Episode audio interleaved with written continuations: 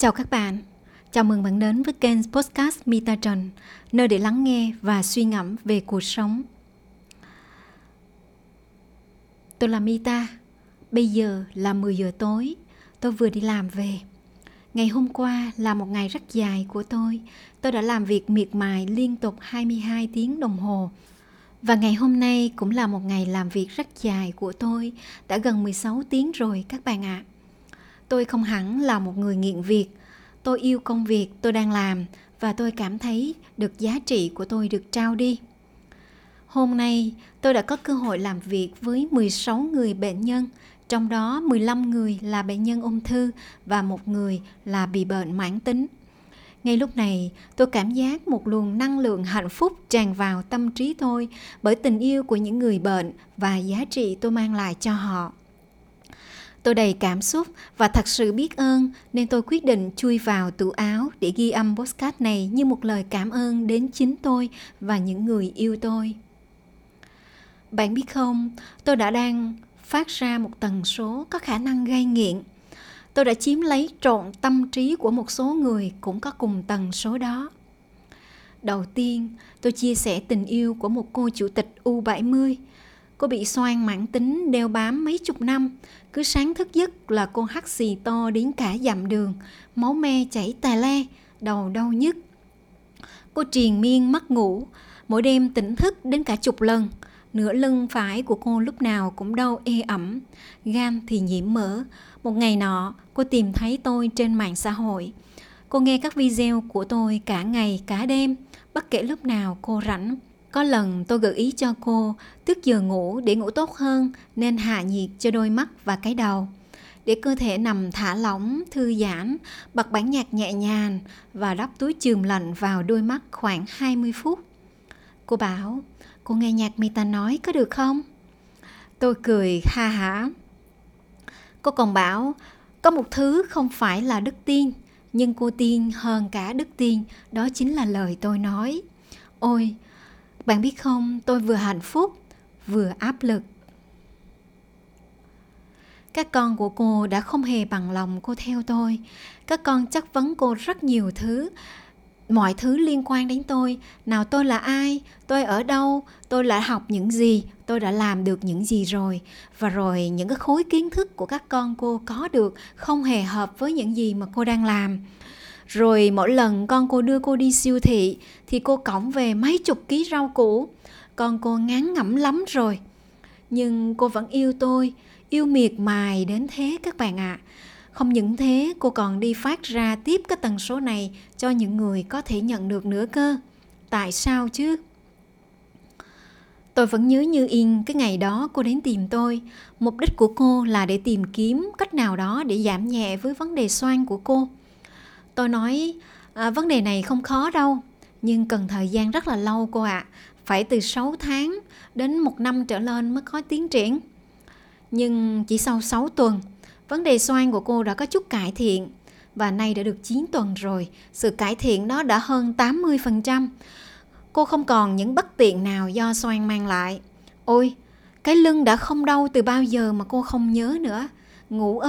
Ngủ ngon sâu giấc lắm. Trước kia cô phải thức giấc mỗi đêm đến tận chục lần, nhưng bây giờ chỉ có một vài lần thức giấc mỗi đêm thôi, nhưng rồi vào giấc ngủ lại rất dễ dàng. Cô hạnh phúc, còn tôi yêu cô biết chừng nào. Tôi yêu cô vì một người U70 có tri thức đã dễ dàng đón nhận thông tin lạ từ tôi, dám trải nghiệm và đã cùng góp sức vào hoạt động nghiên cứu quan sát của riêng tôi. Tôi biết ơn cô thật nhiều. Con cảm ơn cô nhiều lắm cô nhé. Cảm ơn cô thật nhiều.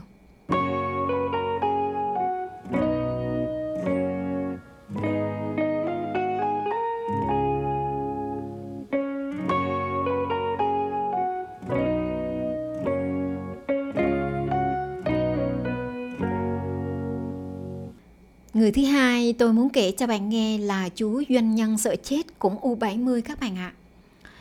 Chú cả đời không nhậu nhẹt rượu chè, la cà quán xá.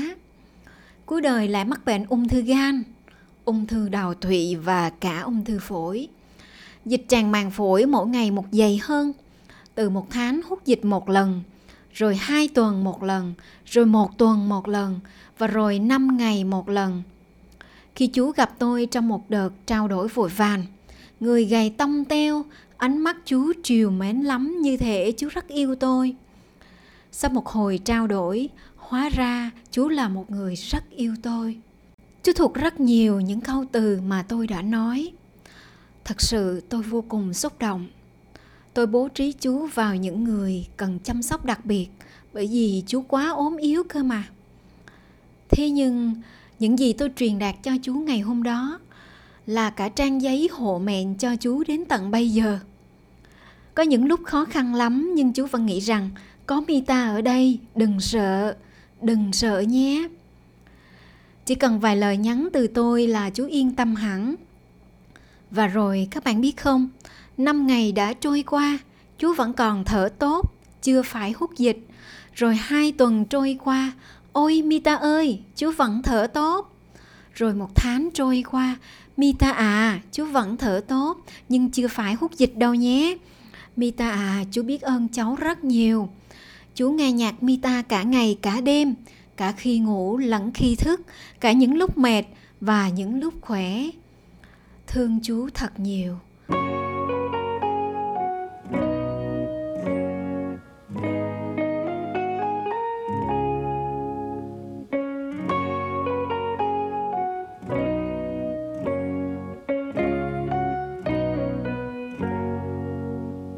Người thứ ba tôi muốn kể cho bạn nghe là chị gái U40, với thân hình bé nhỏ nhưng mang một chuỗi bệnh dài đến vô tận.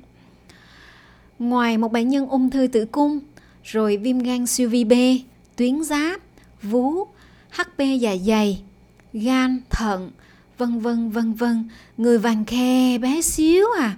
Nhưng chị cực kỳ nghị lực và giàu năng lượng mỗi khi tôi gặp chị. Chị tự tập yoga. Chị thi thoảng tặng tôi những thế yoga mà chị học được, tặng tôi một góc vườn bé xinh tự thiết kế để thư giãn và tắm nắng. Chị bảo vì yêu Mita nên chị có thể làm được tất cả mọi thứ. Mỗi lần nhìn thấy nỗ lực của chị, tim tôi đập nhanh hơn vài nhịp, đôi mắt rơm rớm vì xúc động. Chị đã dạy tôi cách nỗ lực phi thường. Chị à, em thương chị vô ngần.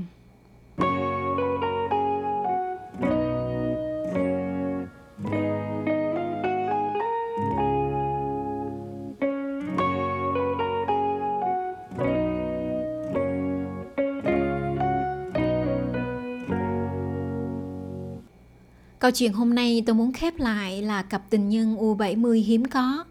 Bạn biết không, khoảng 6 tuần trước tôi gặp cô chú tay trong tay, đôi mắt ương ước vì yêu nhau thời tuổi teen đến nay gần 70 rồi. Họ vẫn còn yêu nhau thắm thiết. Từng tế bào của người này đau thì người kia cũng đau gấp bội phần. Cô là bệnh nhân ung thư tử cung tái phát, lại có khối u ở thận, đại tràng. Cô rất yếu, đau triền miên. Tình yêu của họ dành cho nhau và dành cho tôi bởi sự nỗ lực thực hành của họ về những gì tôi đã mang đến cho cộng đồng tại kênh YouTube Mita Trần, hoặc đâu đó ở Facebook, hoặc đâu đó có các câu chuyện tôi kể trong livestream.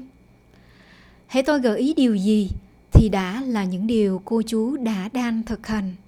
Những hành động đó đã chạm đến trái tim tôi. Hôm nay, cô chú gặp lại tôi trong niềm hân hoan khó tả. Suốt thời gian qua, cô đã không còn đau nữa. Người có sắc, khuôn mặt rạng ngời, ngủ ngon giấc, đói và thèm ăn. Ôi, còn gì hơn nữa ở một người đã ốm nhiều năm tháng. Con yêu cô chú rất nhiều. Con thương cô chú nhiều lắm.